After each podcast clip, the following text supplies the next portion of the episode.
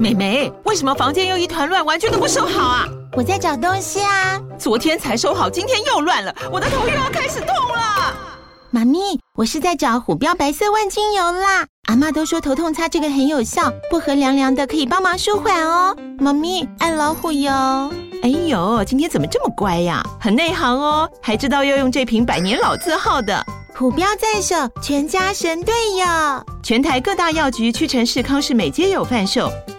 贵属城自治地零一五七零二号，北市卫药广自治地一一三零四零二三四号。使用前请详阅说明书、警语及注意事项。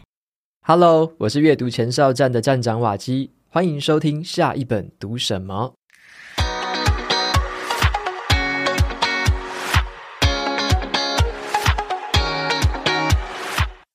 回顾过去一整年呢、我读了九十三本书，然后发表了八十一篇的阅读心得。那这一集节目呢，我就特别挑选出二零二三年我最喜欢的十本好书。那这次挑选的书有三个特色：第一个可以颠覆你的旧观念；第二个带来新的思考方向；第三个值得反复回味的好书。那我希望大家就可以透过阅读好书来锻炼思想、学习新知，然后追寻属于自己的新方向。这集的分享里面，我会说一下每本书的简短读后心得，还有我得到了什么启发，以及这本书适合推荐给怎样的读者。那每一本书呢，我都写过一篇完整的读书心得，我把这个心得文章的连结就放在节目资讯栏。如果你有兴趣的话，可以直接点进去阅读全文。那接下来的话，我就开始分享一下这次的十本好书喽。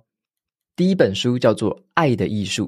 这本书是我打从心底认为哦，每个人必读的一本书，因为我觉得这本书在谈的这个主题真的太重要了，而且也未免谈得太好了吧。这个主题就是爱。好，那这本书的话，它挑战了我们对于这个爱的看法，它刺激了我们去重新评估还有省思我们自己的价值观，而且呢，鼓励我们用一种更主动、更负责的方式，在生命当中勇敢的去爱。像是作者啊，他就认为说，爱是一种主动的能力，而不是被动的等待。那么，爱是一个可以被理解、被分析，还有被练习的艺术。而且，他认为啊，爱就是一种唤起爱的能力。所以呢，一个没有办法爱别人的人，就是无法给予的人，也就是缺乏了能力去唤起那个爱的人。所以呢，只有在我们主动给予的同时，这个爱才会被唤醒。那还有一个让我感到印象很深刻的观念，就是如果我真的去爱一个人，那我其实就会爱所有人，我也会爱这个世界，就会更爱生命。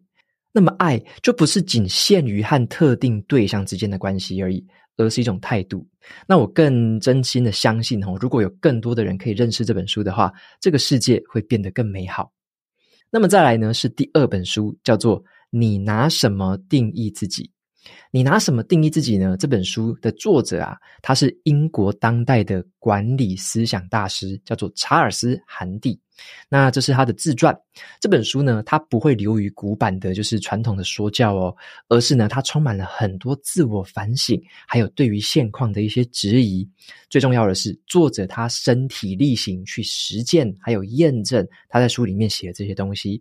我在读这本书的时候呢，一直感到有一股很强烈的共鸣哦，还有一种被理解的感觉。因为这个作者韩帝啊，他从他四十九岁那一年起，他就身体力行他的理论，去离开组织，就是从大组织里面离开，成为一只跳蚤工作者。他身兼了这个自由作家。广播节目主持人、教授、演说家，还有气管顾问等多种的职业，书里面就巨细靡遗的分享了这段心路历程的转折还有发展。那我觉得啦，我自己是很幸运，可以在这么年轻的时候就可以体验到作者他的这种体会哦。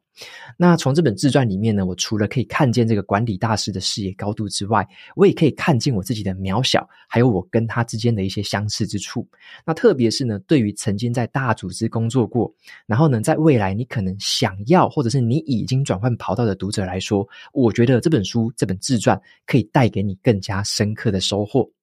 再来的话是第三本书，叫做《打造第二大脑》。那么，打造第二大脑是我今年读过哈，就是笔记方法跟知识管理术写的最好的一本。那这个作者呢，叫做提亚戈·佛特，他是一位知识管理领域的专家，他在这个知识管理的领域已经深耕了十多年的时间哦。那他在这本书里面就提倡了第二大脑这个新观念。那么跟我们人类的这个第一大脑之间呢，有一个很明显的差别哦，就是这个第二大脑，它其实是叫做数位工具来辅助我们做成的第二大脑，就是你用很多的数位工具，然后呢，来让你做更好的思考。因为这个第二大脑，如果你用数位工具去辅助的话，它就有一个更明确的、可以控制的、可以持续的、可以共享的知识管理系统，而且呢，这个数位管理系统很可靠，它可以储存大量的资讯，确保你在未来想要用的时候可以及时的找到这些资讯。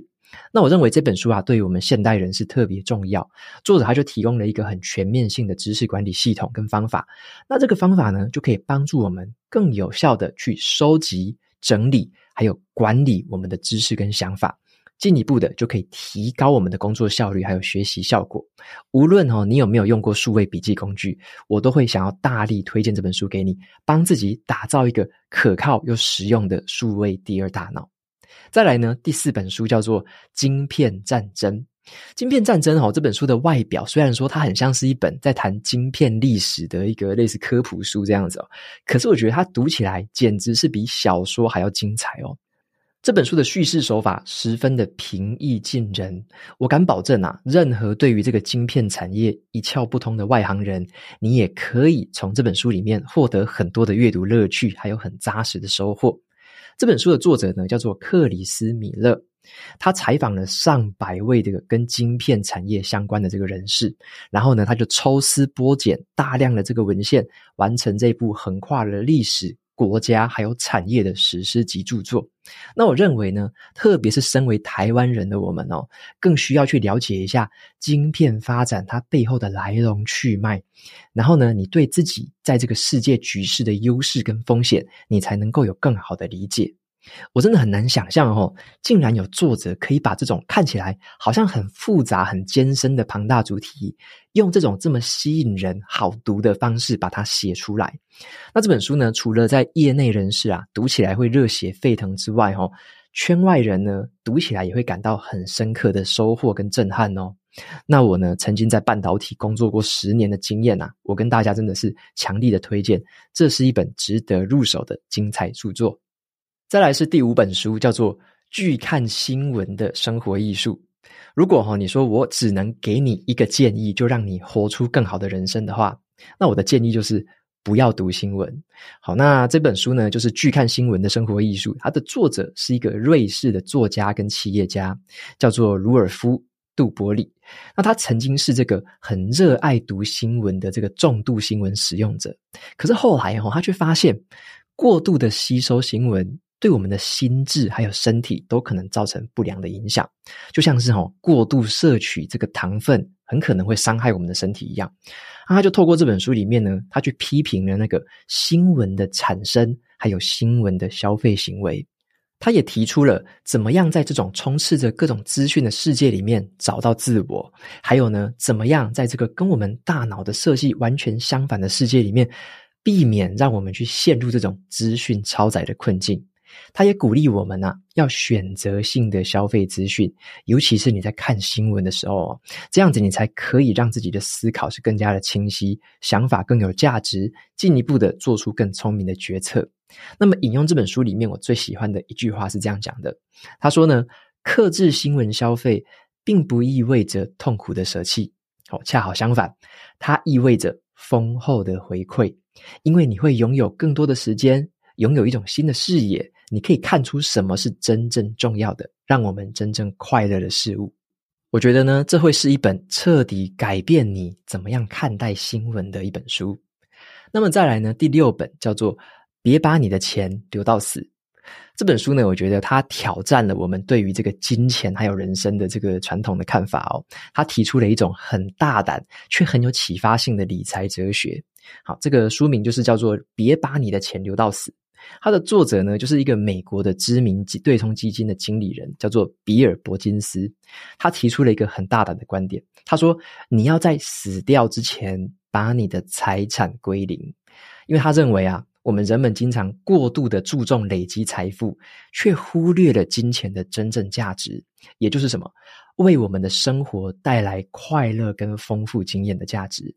那我觉得这本书很值得一看的原因哈，在于说它真的是彻底的挑战了那种传统的储蓄观念哦，提供我们一种全新的以我们个人幸福为导向的财富管理方式。那作者他谈的就不只是关于理财方法哦，而更是一种对于生活哲学的探索。他鼓励我们呐，就是为了这个未来的储蓄的同时呢，也要懂得活在当下，充分的享受人生。那对我而言，哈，最有收获的部分就是，我会透过这本书的方法，去试着去规划一些些符合我人生活力阶段的这个活动，让我自己可以拥有更多不同的体验，也可以让这些金钱能够更及时的发挥他们真正要发挥的功效。那么再来要分享给大家第七本书是《原则：生活和工作》。《原则》这本书的作者呢，叫做瑞达利欧。那么瑞达利欧，他是以他自己很独特的管理原则，还有人生哲学闻名的。他也是当代呢最受尊敬的思想家之一哦。他认为说啊，他自己的成功并不是因为他的个人特质哦，而是因为他懂得从失败当中反省，进一步的淬炼出一种做人跟做事的原则。那我们可以从这本书里面，我就认为可以学到三件事情哦。作者的创业故事提供给创业者跟创业家一些宝贵的启示。第二个，透过这本书呢，我们可以汲取他的人生智慧还有原则，用来反思一下自己的价值观还有人生目标。第三个，对于这个管理者来说，书里面的工作原则可以提供我们很多实用的管理策略和领导技巧。那我认为这本书啊，很值得所有这种你想要在生活跟工作当中取得更好成果的人来阅读这本书哦。那透过这本书呢，我们可以体会到，如果想要获得成功，一定要认清自己的弱点，而且呢，去设定一些有效的预防措施。由于呢，很多人呢会出于这种自我保护的本能哦，不愿意去面对自己的缺点，这样子反而会妨碍你做出一些优质决策的这个过程哦。那么接下来是第八本书，叫做《禅与摩托车维修的艺术》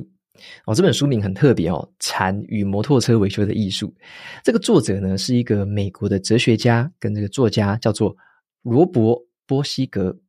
那么他在遭到这个精神病院的折磨啊，跟他被一百二十二家出版社拒绝出版这本书的打击之下，好，他就跟他的长子展开了十七天的一个很长的一个旅途哦，横越美国的摩托车之旅。在这个旅程里面，他就反思人跟世界的关系，然后呢，回溯他过往的研究，然后最后写成这本书，然后被出版。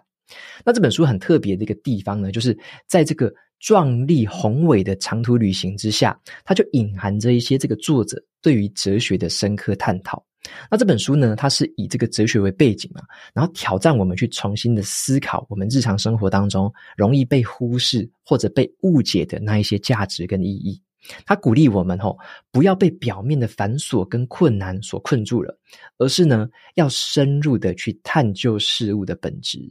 例如啊，所谓的这个摩托车维修这个活动呢，在书里面，它不只是一个摩托车维修的活动哦。他说呢，这个也是一种生活哲学的譬喻。就像啊，我们面对一台坏掉的摩托车，我们可能可以有两种选择：要么你绕过它不修它，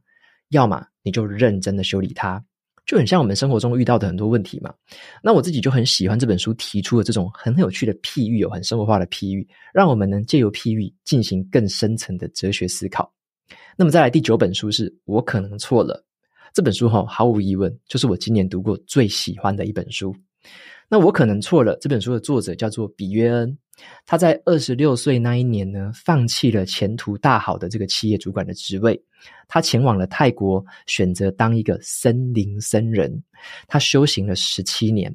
后来啊，他就还俗之后，他就回到了瑞典。他除了要适应当代的社会之外，还要跟他自己的忧郁症还有渐冻症去搏斗。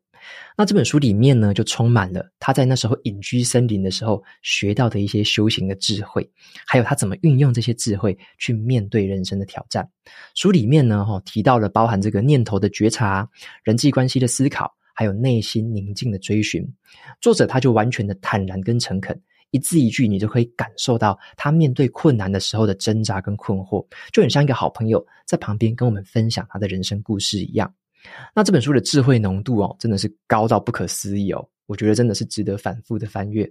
像是呢，这本书名写的“我可能错了”，哦，就非常的有意思。因为你如果认为自己都是对的，你早就知道了，那你就会变得很难亲近，你也会错过很多有趣的事情。但是啊，如果你允许自己有可能是错的，你可能不知道，诶，你就可以放下一些执念，你反而更有可能获得更多的智慧。好，如果你对你的下一本读什么还没有头绪的话，真的不用想太多，今年你就挑这一本就对了。那么再来是第十本书，叫做《沉思录》。如果说哈，这辈子对我造成最多改变的一本书，我觉得就是这一本《沉思录》。我大约哈是在四年多前的时候，我就已经读过这一本《沉思录》了啦。只是最近呢，在去年的时候，我又重新的找这本书来读了第二次。那这本书呢，它在思想上、生活哲学上、心态设定上，真的是彻底的改变了我看待自己世界啊，还有这个外部世界的这个滤镜。那这本书呢，它流传了两千多年，它是一个经典著作。它同样的也影响了很多古今中外的历史伟人们。这本书的作者很特别哦，他的名字叫做马可斯·奥里略，他被人家叫做哲学家皇帝。哦，跟其他的皇帝不一样的是，他不只是一位政治家哦。他还是一位哲学家，在他统治罗马的这个期间，他面对了无数的战争跟内乱，可是他始终保持一颗平静跟理性的心。这本书呢，就是在这样的背景之下诞生的。这本书记录了他自己对于生命、道德、宇宙还有自我的一些深刻的思考。那很多读者哈，就是曾经向我提问哦，就是说，他就问瓦基亚，你怎么样可以平静的且客观的去看待那些酸言酸语呢？瓦基亚。你如何让自己的人生更有动力可以前进呢？或者是瓦基亚，你怎么样不要受到外界新闻跟消息的干扰呢？或者是瓦基亚，你如何更好的处理人际关系，避免被别人情绪勒索呢？好，这些问题的答案怎么样？都写在这本书里面了。好，这一本书呢，是你不读不会怎么样，人生不会有什么改变。可是我觉得你读了，真的人生会非常不一样的书，所以我想要大力的推荐给你。那以上呢，就是我在二零二三年最喜欢的十本好书推荐。如果有哪一本引起你的共鸣的话，欢迎留言跟我分享你的看法。另外呢，也非常欢迎你的留言来分享你在二零二三年最喜欢的书是哪一本。我也希望呢，可以从大家的留言里面找到一些我原本没有注意到的一些书籍，让我们一起透过阅读成为更好的自己。如果你喜欢我分享的这些读书心得啊，那欢迎你订阅这个阅读前哨站的电子报。我每周呢都会寄送一些最新的阅读心得，还有好书金句。那如果你是喜欢用听的方式来吸收资讯的话，也欢迎订阅我的 YouTube 还有 Podcast 说书频道，叫做下一本读什么。我会用很轻松的方式说书啊、聊书啊，让你可以利用通勤啊、做家事之类的零碎时间，快速的吸收我从一本书里面所得到的一些收获。最后啊，如果你想要在新的一年里面养成阅读的习惯的话，欢迎你参考我的另外一篇文章哦，叫做《养成这三个习惯，一年读五十本书，改变人生轨迹》。那今天提到的所有的连结跟资讯，我就放在节目的资讯栏，欢迎你自行前往取用。二零二四年就要开始了，新的一年，你想好要读哪些书了吗？你的下一本读什么呢？